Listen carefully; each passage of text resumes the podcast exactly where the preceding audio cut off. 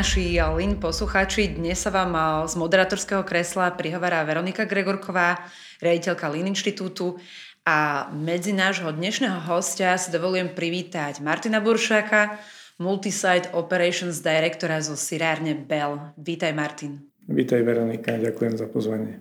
Verím, že sa budeš cítiť v tomto hostelskom kresle veľmi pohodlne a že teda ťa uvedeme aj do takej otvorenej atmosféry a určite sa dozvieme niečo zaujímavé z tvojho života alebo tých lean skúseností.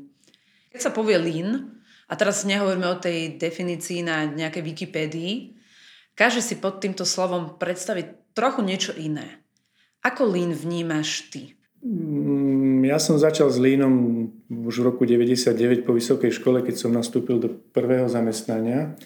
V tom čase to bol Chemlon, to bola francúzska firma, to bola prvé zahraničné joint venture na Slovensku, ktoré vzniklo v 96. A už v 99. roku tam Francúzi priniesli VCM, ktoré všetci poznáme, čiže World Class Manufacturing. A ono sa to nejakým spôsobom prelína s zónou až, až do dnešných dní. Čiže ja si pod Leanom pripomínam, alebo z Lean si spájam s VCM, čiže World Class Manufacturing čo je, mm, čo je v podstate systém. Čiže pre mňa Lean je systém, je to mindset, je to systém práce, organizácie práce, systém zapojenia ľudí. Pre mňa ten Lean ide oveľa ďalej ako Lean, ktorý je vnímaný v automotíve, že to je nejaké Six Sigma, Green Belt a Black Belt a Yellow Belt a podobne. Ty si sa 11 rokov venoval oblasti HR. Až potom vlastne teraz je to už nejakých 8 rokov na tej plentiackej uh, úrovni. Vnímaš ty možno nejakú zmenu tvojho postoja voči tomu línu? Tak keď som bol eh, v ľudských zdrojoch, stále som mal ten taký, aj keď mal som vplyv na celú organizáciu a mal som ten nadľad na celú organizáciu, stále mi chýbala tá, tá operatívna skúsenosť. To je to, čím žijú ľudia v prevádzke, vo výrobe, mm-hmm. V údržbe, v logistike a podobne. A toto je niečo, čo ma teraz v tej pozícii tých posledných 8 rokov obohacuje. Takže ten lean vnímam samozrejme oveľa širšie.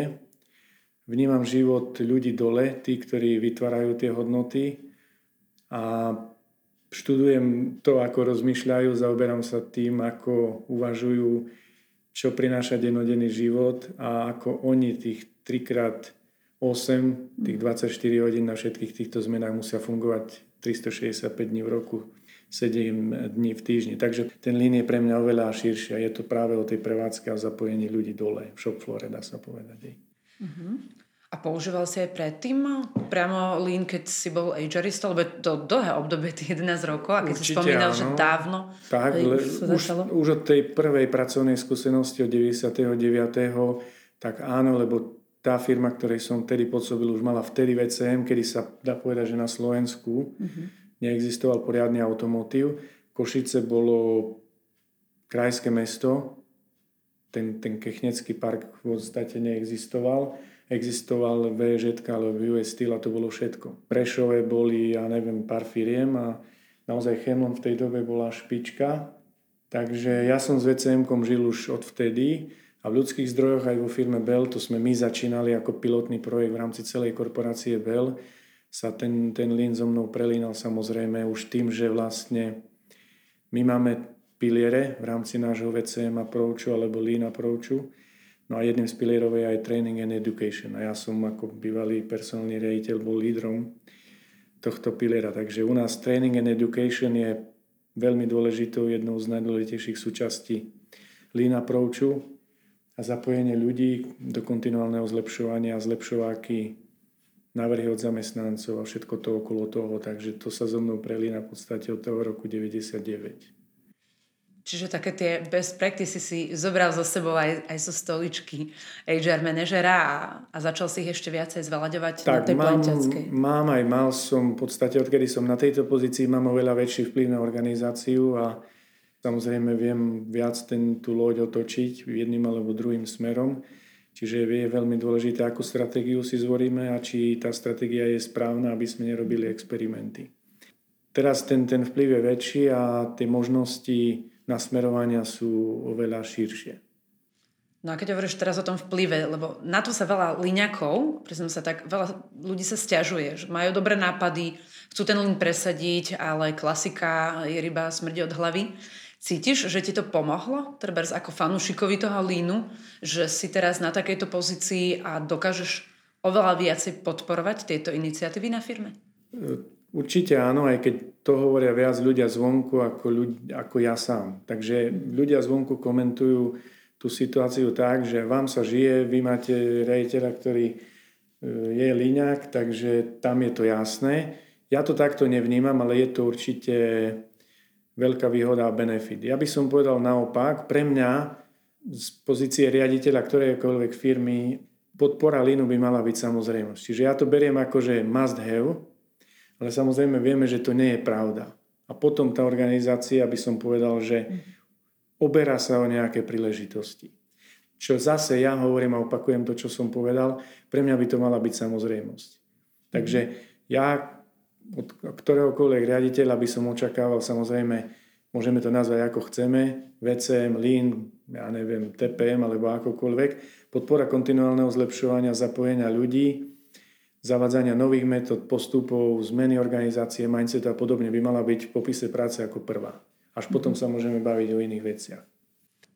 A teraz ma napadlo tak, že keď to otočím, predstav si, že, že si naspäť a teraz v roli toho lean manažera a máš na stoličke riaditeľa niekoho, kto veľmi nie je tomu naklonený, možno nemal ten zážitok, čo by si mu odporučil? Čo má ten liniak eh, použiť ako argumenty, aby toho riaditeľa, keďže agendu riaditeľa poznáš veľmi mm. dobre, čo by mal urobiť na to, aby toho riaditeľa dostal na, na tú lean vlnu? Rozmýšľam, ako odpovedať. Nie je to ľahké a nechcel by som si seba e, predstaviť a teraz ako predstavím si to. Bolo by to naozaj ťažké. Určite ho z, priviesť na nejakú konferenciu napríklad. To môže mm. byť nejaký ten eye-opener, ako sa hovorí, to otvorenie očí. Takže najbližšia konferencia alebo workshop, alebo ja neviem, diskusný klub alebo mm. neformálne stretnutie. To sú príležitosti, kedy ja viem ako lean manager priviesť riaditeľa, že však poď a uvidíš, o čom sa tu títo ľudia bavia a uvidíš, že svet ide aj iným smerom. Takže takéto veci, možno nekúpiť nejakú knihu, nejak prepašovať na jeho stôl cez asistentku, alebo eh, vypočuť si nejaký podcast napríklad a toto môže byť niečo, čo spraví ten wow efekt jednoducho ukázať príklad firmy, ktorá je v line niekde, aké to prináša benefity organizácie. Workshop. Tak by som to nejakým spôsobom sa snažil zorganizovať. Tak ja, ja dúfam, že tento podcast sa dostane k čo najväčšiemu počtu takých tých neveriacich uh, plant manažerov. Ale keď si hovorila aj o tom, že zážitok a nejaká skupina, tak uh, ja som mám možno skúsenosť, že taká tá ako keby dôvera v lín a v to, že to má zmysel, sa často nebuduje niečím ako niekde si kliknem, prečítam si nejaký článok, ale veľmi často je to možno nejaká konkrétna osoba, kto toho človeka na to navedie, k tomu to ukáže, k tomu to vysvetlí. Máš ty niekoho v svojom živote, koho takto vnímaš? Takého lean guru? E, rozmýšľam nahlas, gu, guru lean nemám, ale je pravda, že tá firma, ktorej som pôsobil ako prvá, zanechala vo mne nejaké stopy. Už v tej dobe tam bolo, e, tam sa hovorilo o scorecardoch, o TPM-ku, hovorilo sa o Six Sigma, kedy na Slovensku málo kto o tom vedel. Čiže už v tej dobe to bolo niečo, čo zanechalo vo mne stopu a keď som prišiel do tejto firmy pred x rokmi, tak tu nebolo nič. A keď bola príležitosť korporácie na implementáciu tzv. programu Boost, čo bolo v podstate Lean. My sme to aj tak volali, že v tomto závode zavádzame Lean Manufacturing. Tak my ako prví sme dvihli ruky, Slováci, a prihlásili sme sa ako prvý mhm. pilotný závod. Čo bolo veľké šťastie, pretože dnes sme sa dostali a predbehli väčšinu závodov a ten čas bol využitý naozaj efektívne. Takže nemám, nespájam si to s nejakým konkrétnym človekom, boli to skôr ľudia. Veľmi vysoko hodnotím to, čo Lean Inštitút začal prostredníctvom konferencií. Pamätám si prvú konferenciu v hoteli Hilton. Áno. To bola, by som povedal, naozaj látka bola extrémne vysoko nasadená a samozrejme tá látka sa ďalej a ďalej zvyšovala tými rokmi, ale v tej dobe, keď sa to robilo s trendom, za tak krátky čas z bodu nula spraviť takéto stretnutie, kde bolo, ja neviem, cez 200 ľudí, mienkotvorných ľudí z celého Slovenska aj zahraničia. To bolo niečo, čo bolo naozaj absolútne brilantné. A my sme práve tam priviedli niektorých z našich manažérov, výrobnú manažérku, technického manažera, mm-hmm. ktorí možno nemali skúsenosť s línom a prvýkrát uvideli, aha, o čom to tí ľudia hovoria. Takže bolo to bolo to veľmi prospešné pre obidve strany. Čiže vrátim sa naspäť k tej otázke, že či mám nejakého guru.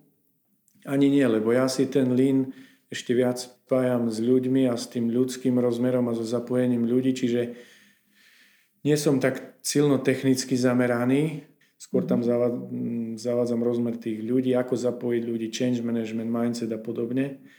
A nemyslíš, že to je práve ovplyvnené tým, že si bol tak dlho vlastne HR manažer? E, nemyslím si, ľudia sa často pýtajú a HR manažery sú možno, by som povedal, ich schopnosti a skúsenosti sú často zvonku preceňované. Ja som sa mhm. nenarodil ako HR manažer a myslím si, že nie som ten ideálny kandidát na pozíciu HR manažera. Záleží od typu organizácie samozrejme. Poviem trošku bližšie k tomu niečo.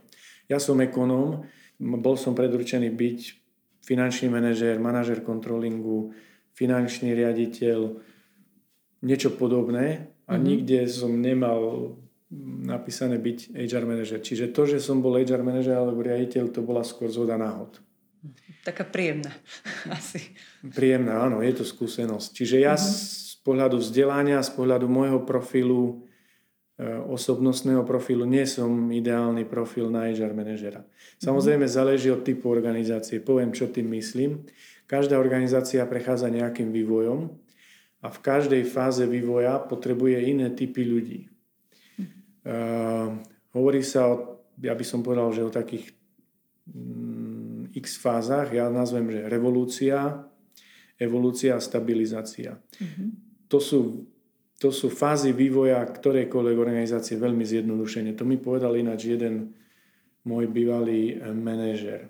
Ak hovorím o revolúcii, tam je vhodný nejaký profil manažera. Skôr možno direktívny, orientovaný na výsledok, zásadový, principiálny, ktorý má víziu, ale je schopný aj rýchlej exekúcie. Potom hovoríme o nejakej evolúcii, to je nejaký stred, a potom hovoríme o stabilizácii. A práve na stabilizáciu sú vhodní manažéri, ktorí sú orientovaní na ľudí, viac na soft, takí typickí HR manažéri, ktorí majú vzdelanie buď psychológ alebo nejaký change manažer.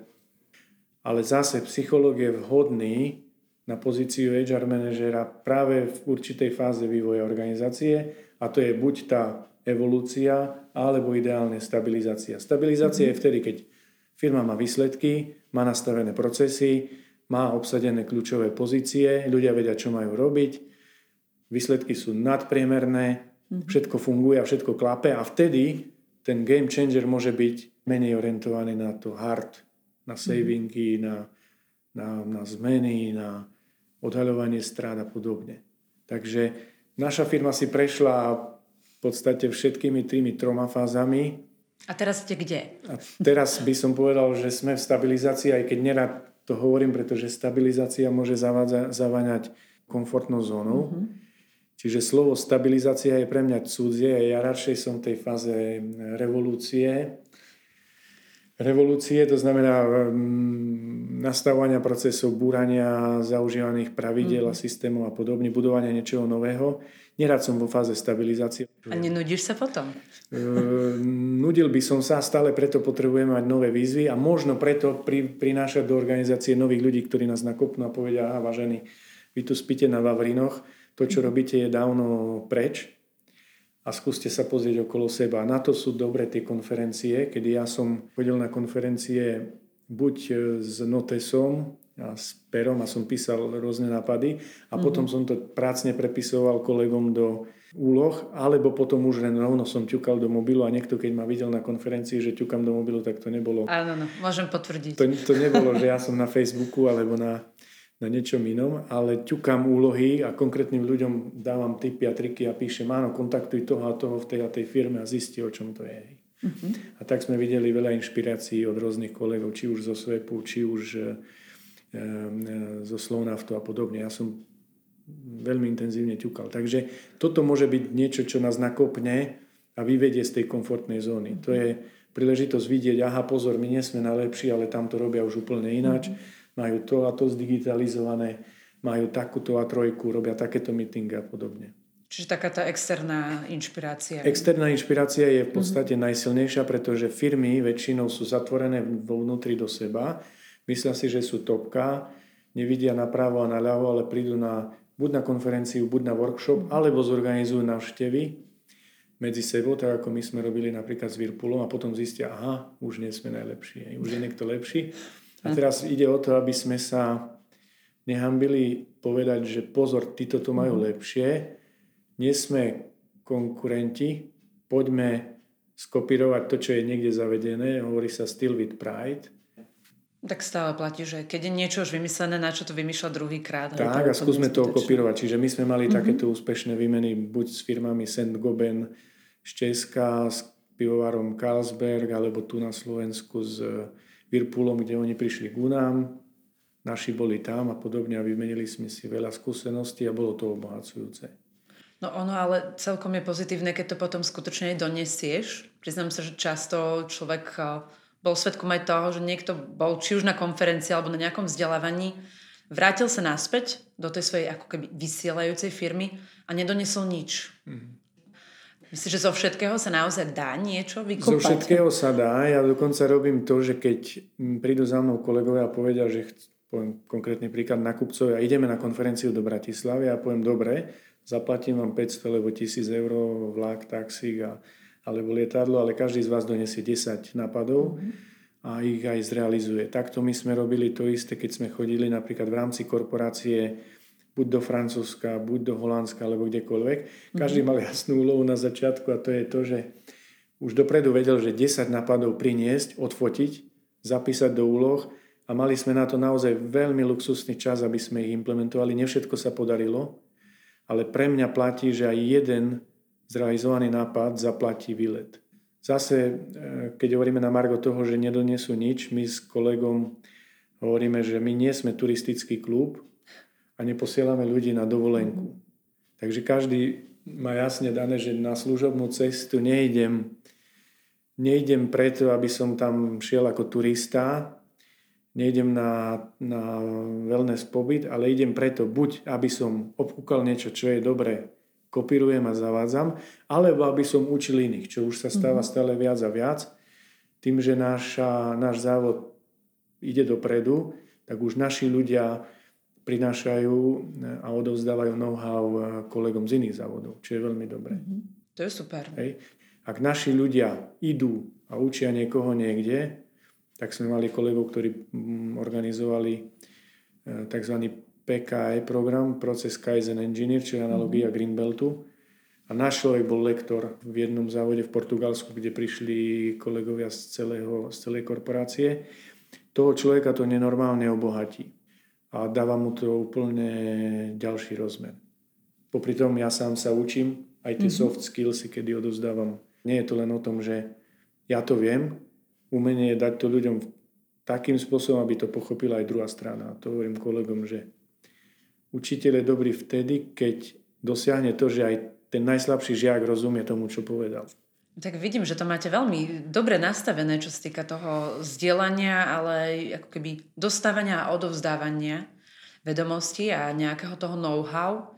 Keby si mal tak, ja neviem, definovať tri najsilnejšie stránky možno vašej spoločnosti Siran Bell tu na v Michalovciach. Keby ti niekto povedal, že chceme sa k vám prísť pozrieť, tak čo sú také tri topky? Že toto, toto ti ukážem, týmto budete úplne nadšení. Mm, ja si myslím, že začnem ľuďmi a poviem, že ľudia sú to, čo nás odlišuje od iných v tom dobrom. Ja som povedal aj kolegom z Francúzska, boli tu nedávno, aj keď bola korona, a ja hovorím, že my my nerekrutujeme ľudí, ktorí majú MBA, PhD alebo neviem aké degree. Snažíme sa vykresať človeka, ktorý má tie vlohy mimo formálneho vzdelania, aby, aby bol dobrý. A dávame mu základy, učíme ho princípom náročnosti na seba, na iných, tak aby bol spolahlivý, mal zasady, tie ľudské, princípy, ktoré dodržiava, aby aj pred ľudí, keď sa postaví, aby bol, aby bol kredibilný. To je ten prvý rozmer. Ten druhý rozmer je, že máme vytvorený systém prepojenia Lean, VCM, TPM, alebo akokoľvek to nazveme, s manažerským systémom. Je to celé okolo 11 pilierov, ktoré sú vo VCM známe. My to rozširujeme o ďalší pilier a to je tzv. Digital Acceleration, ktorý sa zaoberá digitalizáciou všeobecne. Zapájame ľudí a prepájame to až na ekonomické výsledky. Voláme to ten Infinity Loop, ktorý už viacerí ste videli na konferenciách, ktorý aj ja som prezentoval, aj kolega Janko Česlák. Čiže nám to dáva logiku. Toto si myslím, že má nie každá firma, skôr si dovolím povedať, že malo ktorá firma. Pokiaľ viem, tak Whirlpool je na tom podobne, tým, že oni idú tým podobným systémom, tak Whirlpool je ďalšia firma, ktorá tento systém takto rozvinutý má. Vrátanie change managementu. To je ten druhý rozmer. A ten tretí rozmer, ktorý je u nás špecifický, ktorý možno Ehm, nie je typický pre všetkých, je to, že my sme spotrebiteľsky organi- orientovaná organizácia. To hovorím veľa ľuďom, ktorí majú záujem prísť do našej firmy a to je to, že my nerobíme niečo, čo bude namontované do nejakého auta, ktoré nevidím, nejaký kábel, nejakú mm. šrúbku, nejaký výlisok alebo nejakej práčke. My robíme niečo, čo okamžite na druhý deň vidíme v obchode. Čiže je tu veľmi silná orientácia na spotrebiteľa, sme veľmi silne marketingovo orientovaní, čo nám dáva úplne iný rozmer. Prepájame sa s tým vonkajším svetom prakticky 24 hodín denne. To, čo dnes vyrobíme, zajtra je v obchode. Pôjdem do Teska, pôjdem do, do Prahy na letisko, pôjdem do New Yorku a kdekoľvek na svete všade vidím naše výrobky. Tak je a chutné úplne, výrobky. A chutné výrobky. To je ten úplne iný pocit tam vidím ho, hob alebo trop. To znamená, na jednej strane je to dobrý pocit, na druhej strane je to veľmi veľké bremeno, ktoré my nesieme a to je to, že za každým jedným výrobkom, za každou jednou porciou sú konkrétni ľudia, ktorí to skonzumujú. Musí to byť chutné a musí im to priniesť nejakú pridanú hodnotu. A to je niečo, čo nie je typické pre veľa firiem. A vieme všetci veľmi dobre, že ak máme nejaký problém, ľudia nemajú problém niečo odfotiť, dať to na Facebook a stáva sa z toho veľká atrakcia, ale môže to zlikvidovať firmu. O to viac musíme byť perfektní, orientovať sa na zmysel pre detail, zapájať kreativitu, lebo my musíme prinašať stále niečo nové. A to je ten ďalší rozmer. To je niečo, čo možno nie je v každej firme, ktorá je možno silne industriálne orientovaná. To jednoznačne potvrdzujem. Myslím, že nás bude počúvať veľa spotrebiteľov. Ja sama som spotrebiteľom a vždy, keď si otvorím napríklad Babybel, tak si spomeniem hneď. spomeniem si na tú výrobu a na to, že naozaj za tým stoja ľudia. Ono, čo je zaujímavé, a to málo ľudí vie, a to poviem, to tiež taká pikoška, že ten náš výrobok je živý. On nie je niečo, čo ja dnes uskladním a on je taký, ako o týždeň je taký, ako bol on. On dnes, od dnešného dňa sa vyvíja v čase, o týždeň je iný ako bol včera a podobne. Na konci za ruky má, má iné, iné vlastnosti mm-hmm. chuťové ako na začiatku výroby. Ten, tie vstupy sú rôzne a dokonca závisia od sezóny, od zdroja, od e, ročného obdobia a podobne. To znamená, ako kolega mi raz hovoril, že keď kráva zje púpavu, tak to mlieko je iné, ako keď zje ďatelinu alebo suché krmivo. Čiže mm-hmm to, ako žijú, ako sa stravujú, ako sú krmené tie zvieratá odkiaľ pochádza surovina akého ročného obdobia. Toto všetko sa premieta do nášho procesu. My adjustujeme proces podľa sezóny a náš mm-hmm. technológ presne vie, že ten minulý rok o takom a takom čase reagoval takým a takým spôsobom na výkyv, pretože krávy prešli zo zeleného krmiva na suchšie krmivo, alebo bolo tak horúco. My presne vieme, že keď včera bolo 35 stupňov, čo bude zajtra a podobne. Celá veda okolo toho. No vidno, že ty si sa v tomto našiel, no. že si na správnom mieste určite. To je, to je variabilita. Ale ja som hovorím, mm. ja som ekonóm, ja som o tomto biznise nevedel nič a keď som nastúpil na pozíciu plán manažera, ja som nevedel nič.